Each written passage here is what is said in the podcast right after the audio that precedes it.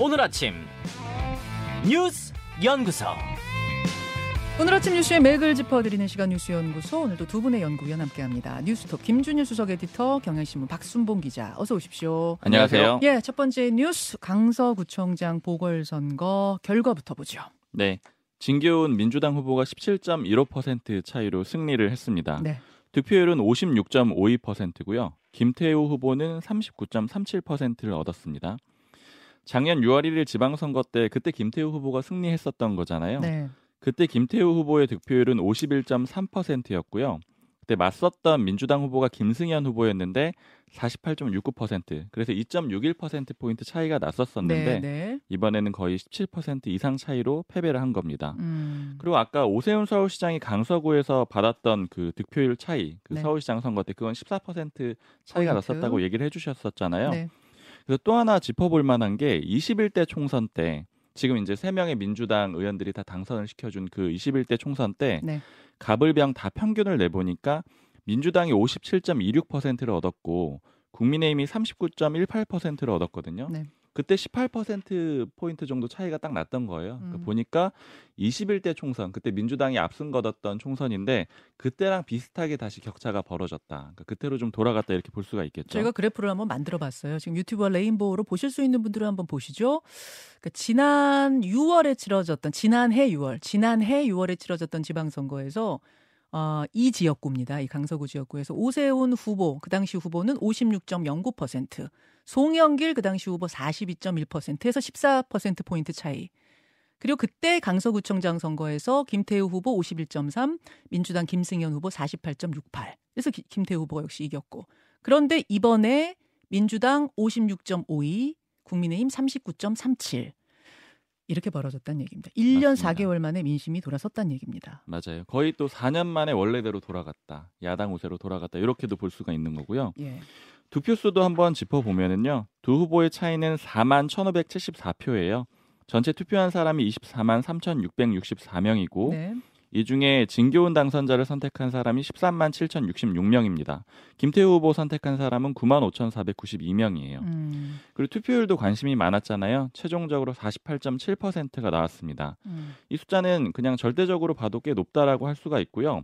지난번에 지방선거 때, 그 작년 6월 1일 지방선거 때 강서구청장 선거가 51.7% 투표율이 나왔거든요. 네. 그러니까 본선거랑 거의 육박할 정도로 높았다 이렇게 보시면 될 것 같아요. 이 투표율이 중요한 이유는 뭐냐면 지금 보궐선거 투표율이나 지난 지방선거 투표율이 거의 비슷하다는 얘기는 그때 1년 4개월 전에 국민의힘을 뽑았던 분들이 이번에 민주당을 뽑았다. 그 중도층에서의 변화가 있었다. 지지층만으로 나온 결과가 아니라는 부분. 그 부분을 각 정당은 굉장히 분석해 봐야 될 거예요. 맞습니다. 그렇게 좀 추정을 해볼 수가 있죠. 네. 거의 숫자가 비슷하니까요. 그리고 역대 보궐선거나 재, 그 재선거랑 비교를 해보면은요, 기초단체장 선거요. 뭐 대표적으로 2021년 4월 7일에 있었던 울산구청장 재선거 같은 경우에는 한 투표율이 40%밖에 안 됐고요. 2017년에 있었던 하남시장 보궐선거도 투표율이 30.1%였거든요. 예. 그러니까 이번 보궐선거가 얼마나 관심이 많았느냐 이거 알 수 있는 거고요. 이번에 이제 그 입장들이 각 후보 입장들이 나왔거든요. 그건 한번 들어보고 가시죠. 자, 민주당의 당선자 진교훈 후보가 당선이 거의 확정된 후에 이제 승낙 연설이라고 해야 되나요? 예, 그 멘트를 했고 그리고 김태우 후보 것도 준비가 돼 있습니까? 예, 김태우 후보가 패배를 또 인정하는 그 입장까지 연이어 듣겠습니다. 오직 강서 구민만을 바라보고 그간의 구정의 공백을 메우기 위해 1분 1초라도 아껴가면서 강서의 구정을 정상화시키겠습니다. 어, 저를 지지해 주신 분들의 어, 성원에 화답하지 못해서 죄송합니다. 강서 국민의 뜻을 겸허히 받들어 더욱 겸손하게 낮은 자세로 임하겠습니다. 음, 그 개표가 이제 막 시작 8시부터 됐잖아요. 그 개표가 시작돼서부터의 이 양 캠프 분위기를 보면서 저는 뭔가 이 승패가 어떻게 갈리겠구나 느낌이 오더라고요. 왜냐면 사진 좀 보여주세요. 사진 좀. 그 민주당 진교훈 후보 캠프 쪽은 뭐 지도부 우리가 얼굴 보면 알만한 의원들이 막 들어와서 이미 이미 이런 분위기고 반면에 김태우 후보 측은 그 지역 인사들 뭐 외에는 거의 썰렁한 그러니까 이름을 올려놓은 그 유명 인사들이 보이질 않았어요. 맞아요. 예. 사실 사전에 미리 기자들이 물어보거든요. 예. 지도부 오냐 안 오냐 예. 물어봤는데 국민의힘은 안 온다라고 일찌감치 김기현 대표 포함해서 지도부 안 간다라는 얘기를 했었고 아, 민주당은 가겠다라고 하더라고요. 좀 늦더라도 가겠다. 국감 끝나고 최고위원들도 가겠다. 그리고 이재명 대표도 입장문을 낼 거다. 결과가 나오면 이런 예고를 해놓은 상태였었어요. 음. 실제로 이재명 대표가 입장문 내놨는데 주목할 만한 지점 몇 가지 짚어보면 첫 번째는 민주당의 승리라고 생각하지 않는다. 국민의 승리다. 국정 실패에 대한 엄중한 심판이다. 이런 표현 썼는데 이거는 윤석열 정부 심판한 거다. 요거 좀 강조점을 둔 거고요. 예. 또 하나 주목된 메시지는 우리 안의 작은 차이를 넘어서 단합하고 갈등과 분열을 넘어서 뭐 하나로 모으겠다 이런 표현이 있는데 음. 요거 이제 향후에 계속 당내 통합 문제들이 얘기가 나오고 있는 상태잖아요. 네. 거기에 대해서 좀 우회적으로 밝힌 걸로 해석이 됩니다. 당내 작은 차이가 작은 차이를 넘어서서 하나가 되자라는 메시지는 지난번 퇴원하던 길에 냈던 메시지랑 동일하네요. 거의 비슷합니다. 예, 예. 이제 당무 선거 끝났으니까 당무 복귀하면서 어떤 메시지를 내놓을지 또 이른바 가결파 징계 문제 이거 어떻게 다룰지 뭐 이런 것들이 주목이 됩니다. 맞습니다. 자, 김준일 에디터. 네.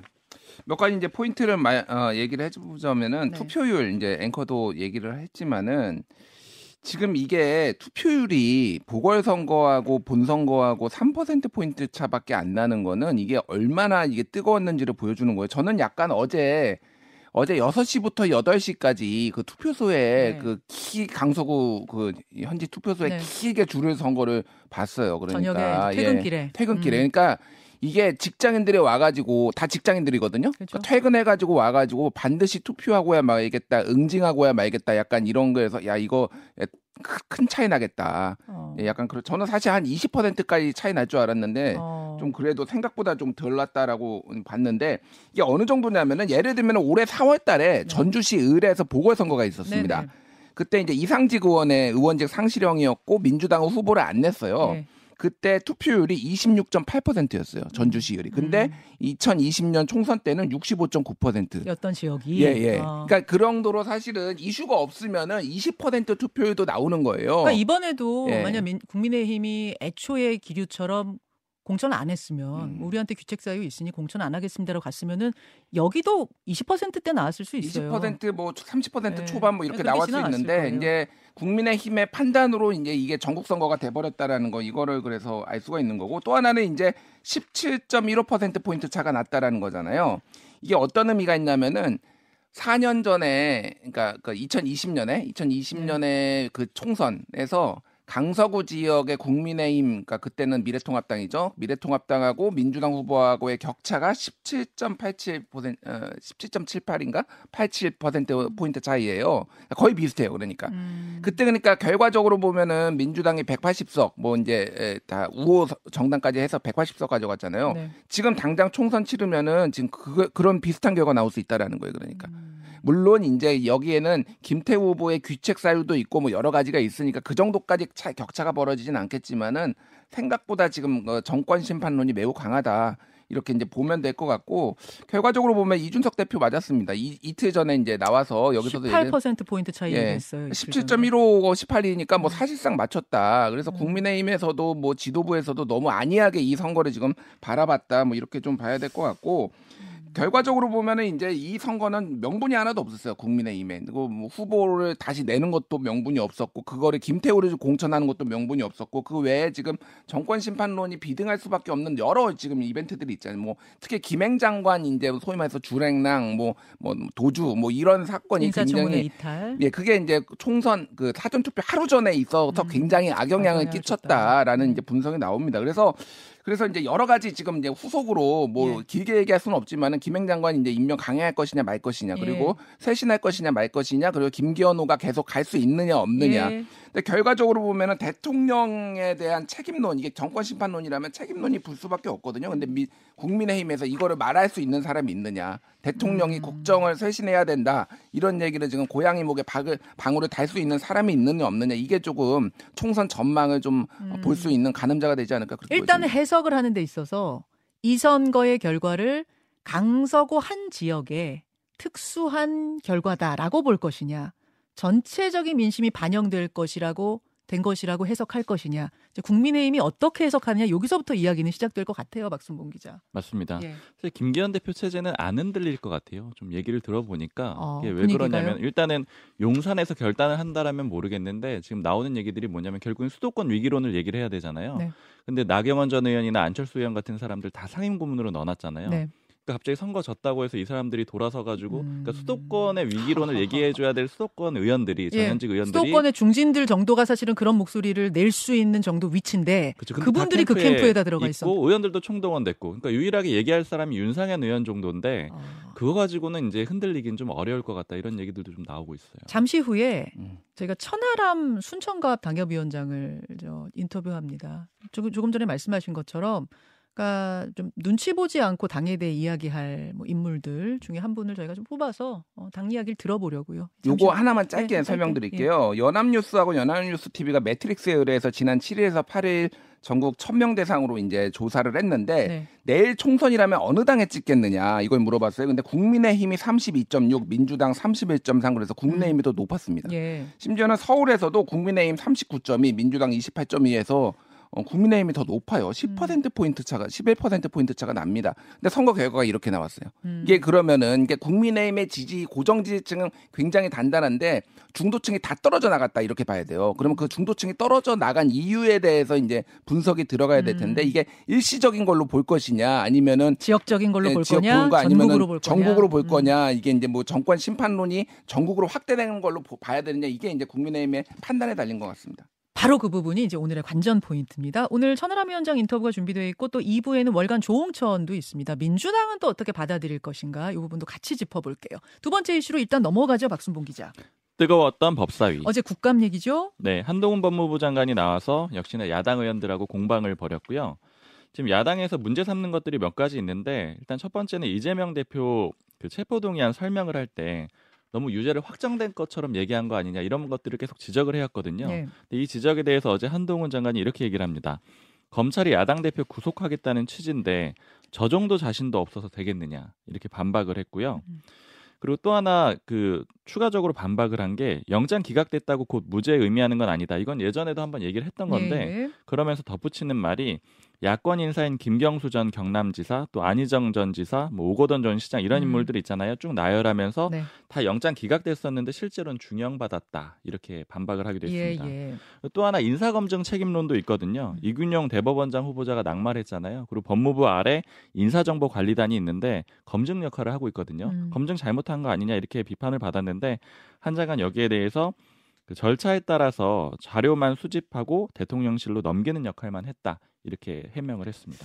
자, 그런 것들이 어제 뭐 주목받았던 국감 이슈. 아, 김준일 에디터 네. 짧게 전해주시고 예. 오늘은 이제 이스라엘 팔레스타인전 상황도 잠깐 짚어봐야 되거든요. 예, 예. 짧게 평론해 주시죠. 뭐 한, 한마디를 지지 않는다, 밀리지 않았다, 뭐 한동훈 장관 이렇게 봐야 될 것 같아요. 그래서 이게 이제 유죄가 아, 아니 무죄가 아니다라는 거는 강조했는데 저는 이제 주목하는 게 한동훈 장관의 차출설. 이 음, 이제 지금 앞에 총선, 네. 총선 차출설이 지금 불거질 것 같아요. 지금 선거가 이렇게 된 상황이라면은 어. 그래서 한동훈 장관이 야당하고 맞서는 이런 이미지가 좀 도움이 되리라고 판단해서 지금 거취 문제가 나오지 않을까, 좀 당에서 음. 요청이 있지 않을까 그렇게 보여요. 자, 박수봉 기자. 그나저나 그 이스라엘 팔레스타인전은 어떻게 돌아가고 있는 거예요? 이제 거의 점점 나빠진다라고 보시면 되는데 지상전이 임박한 그런 상황입니다. 일단 이스라엘이 가자지구 봉쇄한 상태잖아요. 예, 예. 그리고 전 세계 예비군 총 동원령을 내렸는데 36만 명을 소집을 해요. 아, 그럼 전 세계에 흩어져 있는 이스라엘인들이 돌아오는 거예요? 내가 그렇죠. 싸우겠다고? 디아스포라 때문에 해산돼 있었잖아요. 그런 사람들이 나갔던 사람들이 많은데 어. 예비군들이 다 돌아오는 거고 예. 전체 인구의 4% 수준이고 50년 만에 최대입니다. 네. 그리고 이스라엘하고 가자지구 사이에 고속도로가 있는데 예. 여기에 탱크랑 헬리콥터가 모이고 있거든요. 그러니까 음. 즉 여차하면 들어갈 그런 상황이고요. 지상전 준비 뭐 이렇게 봐야 되는 거죠? 맞습니다. 예. 그리고 또 하나 걱정되는 거는 레바논하고 시리아도 이스라엘 쪽으로 미사일을 쐈거든요. 네. 그러니까 중동 전쟁으로 좀 확전될 그럴 가능성이 있습니다. 김준일 에디터. 예. 뭐 상황이 심상치가 않네요. 심상치 않습니다. 지금 피해자가 지금 너무 많이 나오고 있어서 그래서 뭐 이스라엘은 사실 뭐 핵 보유국이긴 한데 뭐 핵까지 쓸만 쓸기에는 본인들도 피해가 크니까 음. 그런데 지금 지상군 같은 경우에는 진격을 하면은 지금까지 나온 사망자의 뭐 몇 배. 한 음. 대여섯 배 이 정도 나올 수 있다라는 분석까지 나오고 있습니다. 참 안타깝습니다. 이쪽 상황 여기까지 수고하셨습니다. 감사합니다. 김현정의 뉴스쇼는 시청자 여러분의 참여를 기다립니다. 구독과 좋아요, 댓글 잊지 않으셨죠? 알림 설정을 해두시면 평일 아침 7시 20분 실시간 라이브도 참여하실 수 있습니다.